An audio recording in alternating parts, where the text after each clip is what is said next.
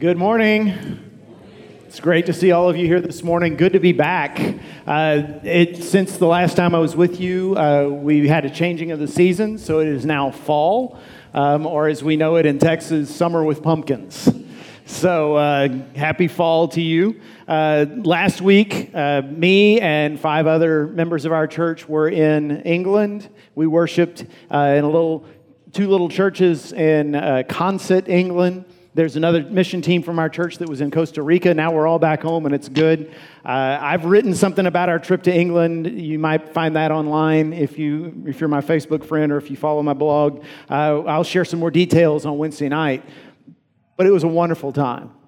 First of all, we were out in the countryside of England, North uh, County Durham, if you know England at all. Uh, this is the part of the country that we were told tourists don't visit, but they should because it's beautiful rolling green hills, dotted with sheep. I mean, it's just picturesque as can be. We had great weather while we were there. Usually, apparently, it's very cold and rainy in England this time of year, but it was picture perfect. We had several people say, Thanks for bringing your weather to us from Texas. And we're like, It's only this way like five days a year in Texas, but uh, we wish we could have brought it back with us. Uh, the people there were wonderful.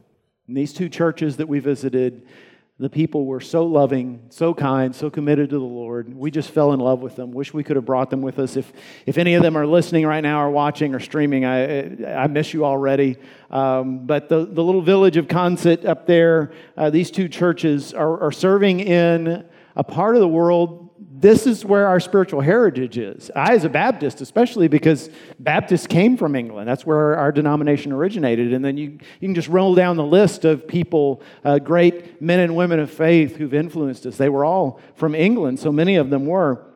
And yet now it's a country where there's such a spiritual state of dryness, where few people go to church. I think the, the number is 11% of, of British people go to church at least once a month. 11%. And the most, most people in that culture have no knowledge of spiritual things, have no interest in spiritual things. Sunday is just another day for them. And so these churches recognize if we're going to keep going, I mean, one of the two churches we work with was founded in 1652. And they've recognized we can't just sit here in our buildings and wait for the people to come to us because they're not. We have to go to them.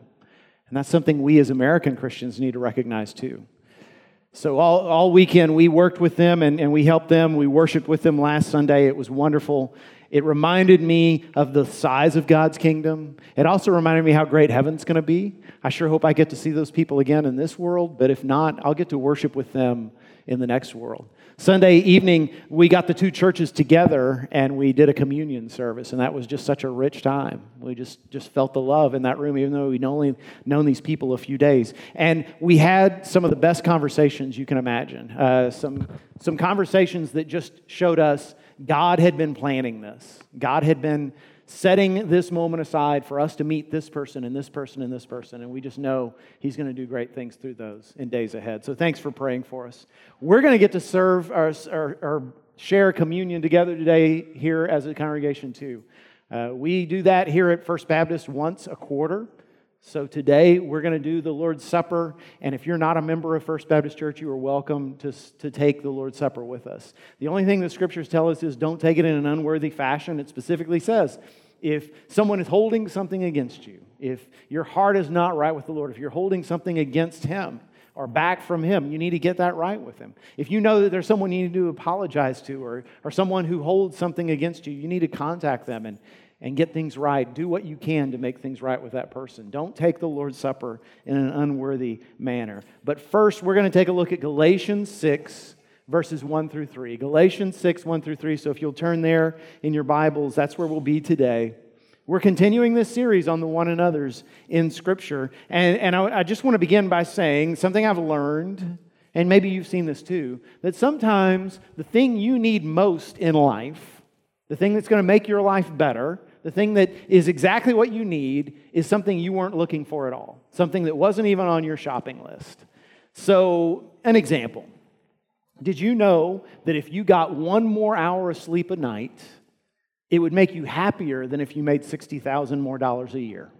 This is true. This is scientifically verified. I don't know how they figured this out, but they did. It, it makes you happier to get enough sleep. Not only that, it helps you perform better. I, I read so many articles that say if you get more sleep, you, you, you feel better, you're healthier, your relationships are stronger, you perform better at work, you, you make better decisions. Basically, everything in life gets better when you get more sleep. One personal trainer put it this way the greatest performance enhancing substance on earth is not a supplement you can buy, it's not a drug you can get under the table, it's sleep. So all you got to do is just go to bed an hour earlier. And this is something we all know, but none of us do it. And, and let me just say, I hope you do, but not in the next 30 minutes, okay? Hold on for me. There'll be time to sleep. Like, sleep on your own dang time, okay? Um, secondly, here's another example, and here's where we're going to be today. We have this idea that true happiness is to be totally self sufficient, to have so much stuff, to have so much financial security, you don't need anybody. You think about somebody like Elon Musk, many of you probably know who that is. Uh, he, he's a man who's started four different companies that have uh, earned over a billion dollars, four different ones, probably not any older than I am. Um, his personal net worth is $22 billion. He's a guy who does cameo roles in movies and dates supermodels and movie stars. People look at him and say, Look at this guy. He's got everything he wants he doesn't ever have to do any work he doesn't want to do. He doesn't ever have to work with anyone he doesn't want to work with. I mean, isn't that the great life where you can be totally self sufficient, call your own shots? You don't need anybody, you don't need to do anything. And yet, he was interviewed recently in Rolling Stone magazine, and he said, and I quote, being in a big empty house, no footsteps echoing through the hallways, how do you make yourself happy in a situation like that? And before you stop and say, oh, you poor, spoiled multi billionaire, Please consider that the Surgeon General of our own country has recently said that loneliness is the number one public health problem in America today. Not heart disease, not cancer, not AIDS, not, uh, not opioid addiction, but loneliness. It affects over half of the adults in our country. It's worse for you physically than smoking 15 cigarettes a day it's worse for you than, obes- than obesity. Yes, it really is true. You'll live longer if you're fat with friends than if you're fit with no friends. And all of us know this, all of us see this. And yet, we have this idea that what I really need is to get away from people, to have my own way, and it's the worst possible thing for us. And that's what our scripture is about today. It says, Brothers, if anyone is caught in any transgression, you who are spiritual should restore him in a spirit of gentleness. Keep watch on yourself, lest you too be tempted. Bear one another's burdens, and so fulfill the law of Christ. For if anyone thinks he is something when he's nothing, he deceives himself. One of the things you notice when you read the New Testament for the first time, if you read it all the way through, for the first time, and I hope you're doing that with us as we read the entire Bible this year. Christianity is more than just an individual religion. See, growing up, that's what was preached to us. If you grew up in an evangelical environment, you heard over and over again accept Jesus as your personal Lord and Savior, and you'll go to heaven when you die. Come to know Jesus, and you'll be saved. We used a lot of language, it isn't really biblical language personal Lord and Savior, things like that. Now, it really is true that Jesus saves individual people. You can be saved without being a member of a church. It really is true that if you believe in Him and trust in what He did for you at the cross, you will experience eternal life. But that's not really the point. When you read the New Testament, it's obvious God's not just trying to pluck individual people out of the world and bring them to heaven, He's trying to form a new race of people. See, right now we've got all these different categories of humans, and God's trying to make a whole new category men and women who are rescued by the cross, by the blood of the cross, who form a new kind of people, people who live in a way that nobody's ever lived before. So that's why in the New Testament, 59 different times, the words one another are mentioned, because God cares intensely about the relationships we have with one another. And two weeks ago, we looked at how we're to love one another. Last week, Alan shared about how we need to forgive each other. And hopefully, this past week, some of you have extended forgiveness to someone you never forgave before. But today, we're going to look at what it means to bear one another's burdens. Again, we think the good life is to be totally self sufficient and need nobody else. Whereas the Bible says, no, not only do you need other people, you need to borrow their burdens so you can have the life you were meant to live. So together you can become the people of God that God created us to be. How do we obey this? Three things. Number one, look for someone who needs help. Look for someone who needs help. In other words, don't wait for people to ask you for help. Go out looking for people who need help. Now, I've lived in Texas virtually my entire life. And really, it's the only place I ever want to live. I love traveling, I love visiting other parts of the world, but in the end, I always want to come back here. In fact, if there's a new Conroe in the new earth, that's where I want my mansion to be. I really do. I love Texas. I love football. I love the food. I love the people. I even sometimes like the weather, especially during the winter when they're shoveling snow. And I'm like, I've never done that. I love Texas, but there are some funky things about living here. For instance, when I was in England last week, I didn't see one pickup truck, not one. Not a single one. You come to Texas and everybody drives pickup trucks. It doesn't make any sense. You're going down the road and you see a guy in this big half ton monstrosity and you think, oh, well, that's some rancher who's, you know, getting ready to pull his cattle to the market or whatever. No, that's some bald headed IT guy who looks like, thinks he's the Marlboro man when he's behind the wheel of his F 250. We just, we have this obsession with trucks and it doesn't make sense. I've owned two trucks in my life. I know what it means it, they handled poorly. Uh, you get terrible gas mileage. They're a nightmare to park. But the worst thing about driving a pickup is when you drive a pickup, people always ask you to help them move, right? You ever notice this? You're driving a pickup and total strangers walk up and say, Nice truck, what you doing Saturday? And the problem with helping people move, it's the worst. It's, it's the worst favor people ask of you. It's even worse than, hey, come over, I'm going to tell you about my multi level marketing opportunity. And that's pretty bad. But when they say, come help me move, you know what that means? That means you're losing your day off that week. It's shot. It means that you're scraping all the skin off your knuckles, right? You're worthless for several days and you get nothing in return. It means that that person's stuff becomes your problem. Some of you read the article in your At First Guide today about how we have a, a, piano in our house, and we've had it since we were married 27 years ago. I mean, we didn't have anything, but we had an upright piano, and we've moved that piano several times. So whenever I ask someone to help me move, it's like that piano becomes their problem. You bear someone's burdens. And that's what we're called to do. And in a similar way, when you bear someone's emotional burdens, it becomes your problem. They've lost a loved one, and you come to sit with them as they grieve. They're walking through a difficult divorce. Is there another kind, really? They, they're experiencing uh, a loss uh, in their own life. Maybe, maybe their child moves away from home and they're just not ready for that. Or, or maybe uh, there's some relationship struggles. And you take on their burdens. You sit with them. You weep with them. You intercede with them in prayer. Their problems become your problems. Do you know that's probably emotionally the hardest part of being a pastor or any kind of minister is you feel like you're carrying the emotional weight of an entire congregation. And that's why pastors burn out, really, frankly. It's not that we work more hours than y'all. It's not that, it's not that our jobs are, are harder or more stressful. It's that there's an emotional burden that just isn't there in a lot of jobs. And actually, it wasn't meant to be that way. I'm privileged as a pastor to pray with you and to enter into your suffering, but we should all be carrying that load.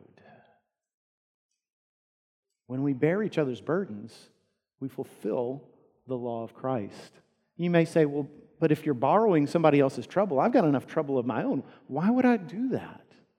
See, in Paul's day, one, the very, very popular way of thinking was called Stoicism, to be stoic. We use that as an adjective to mean someone who's just not very emotional. But in, the, in, in Paul's day, in the ancient world, it was an actual philosophy of life. You were either a Stoic or you were an Epicurean. If you were a Stoic, you thought the whole point of life was to become totally self contained. And that meant you never asked anyone for help. Never. Because you wanted to rise above your troubles. And asking for help meant you were giving in. And you never helped anybody else because you didn't want to deprive them of the opportunity to grow in their stoicism. But along comes this Christian movement and it's totally different. And, and whether you're a slave or, or, or a businessman, whether you're a, a, a housewife or a soldier, you come into the house of God and you just lay yourself bare and you say, Here's what I'm struggling with. How can y'all help? And it was a place where rich people, the few rich people that existed in the early church, would literally take whatever they didn't need to survive and give it to the church. You know, Barnabas, among many, was famous for finding a piece of land that he had, had been in his family for generations and saying, I don't need this to survive. I'm going to sell it so I can give it to the church so they can have more resources to bear the burdens of the church members. Do you see what just happened there? The problems of less fortunate people became Barnabas' problem. He was sharing their burden. And that's what we're called to do. That is our calling as the people of God. In fact, Jesus in Luke 14 gave some very interesting instructions. A lot of things Jesus said that would not be popular if he were saying them today. One of them was when you throw a big dinner party, don't follow your instincts. Your instincts are, let me invite this guy because um, he runs a business and he might be able to hire me someday. Let me invite this couple because they're really popular and I want to get into their network of friends. Let me invite these people because they're attractive. Let me invite these people because they're funny. No, he said, no, invite the people no one else wants at the party. What kind of logic is that? Why would I invite a bunch of people who can't do anything for me?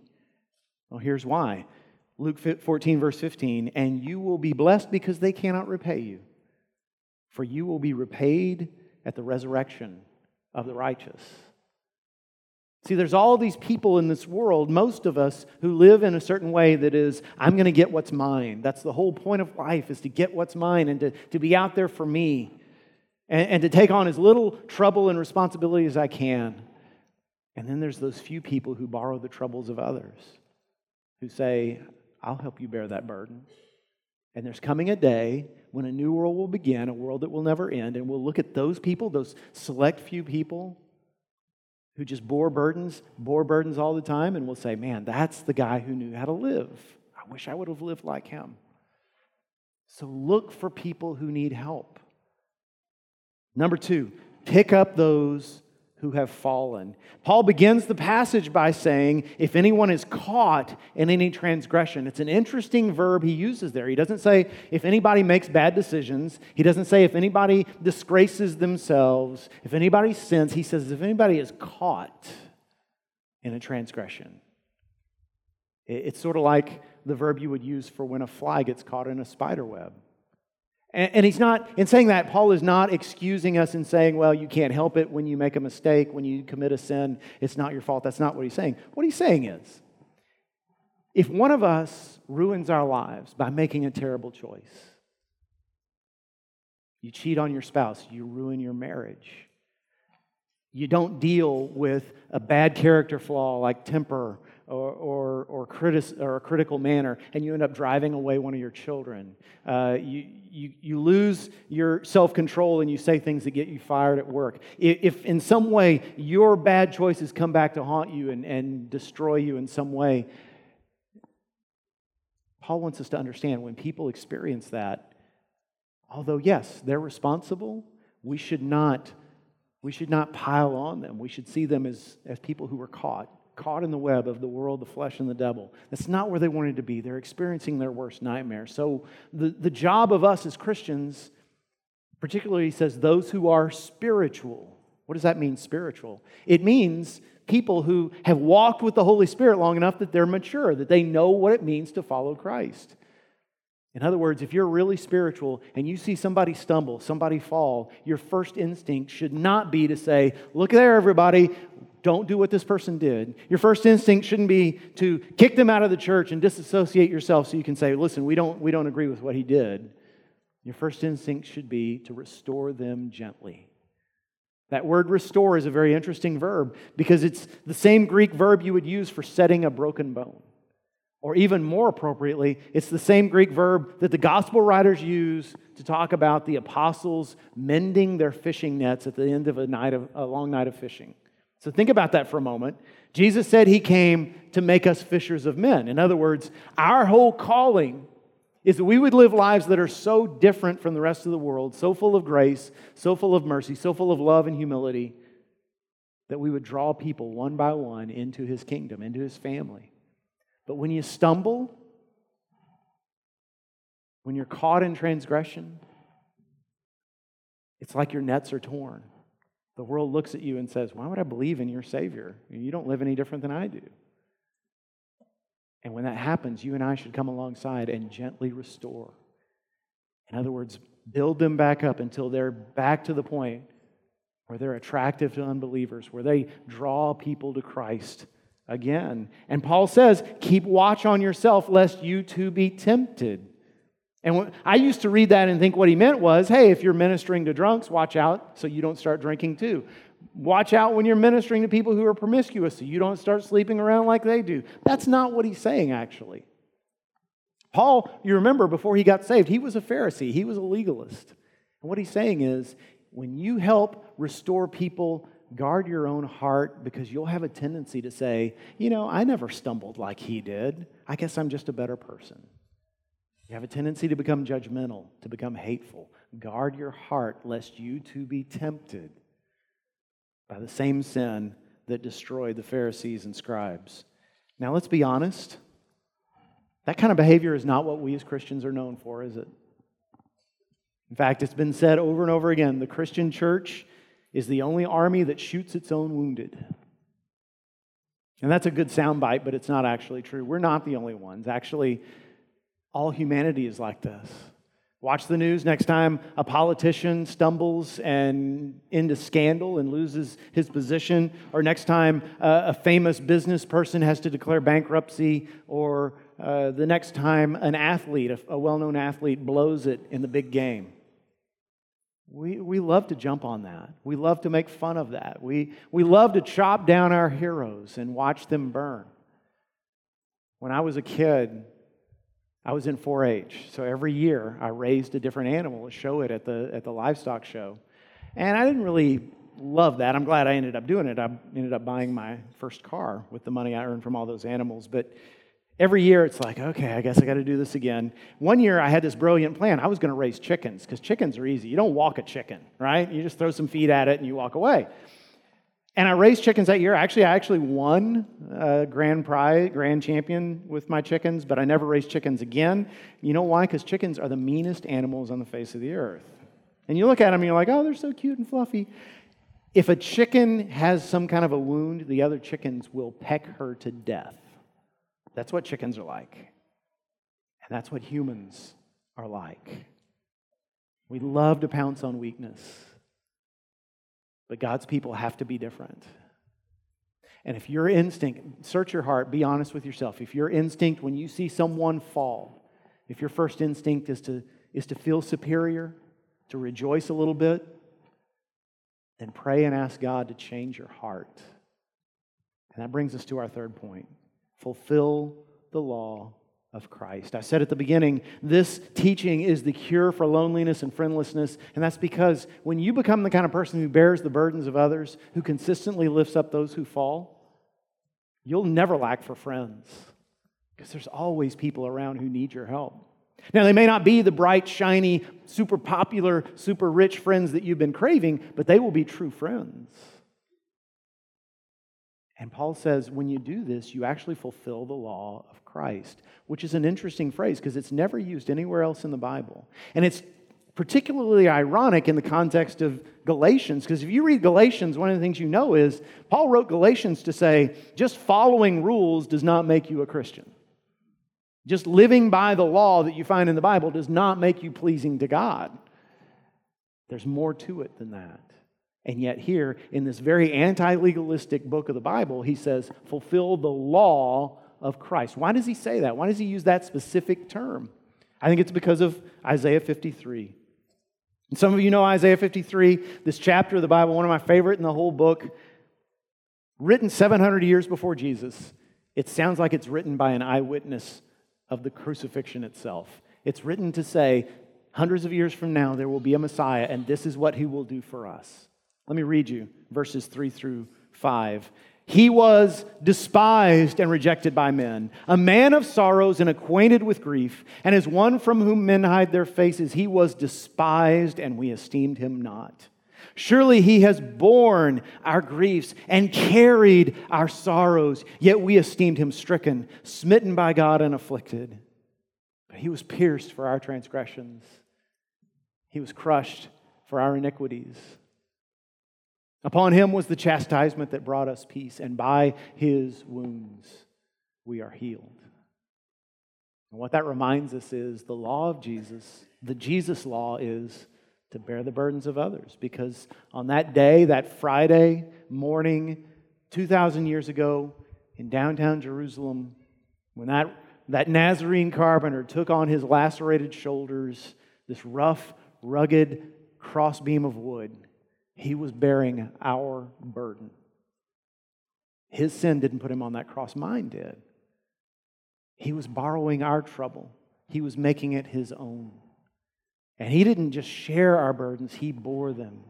He carried our burdens to the cross and nailed them there, and they're still there if you have grace, if you have wisdom enough to receive it.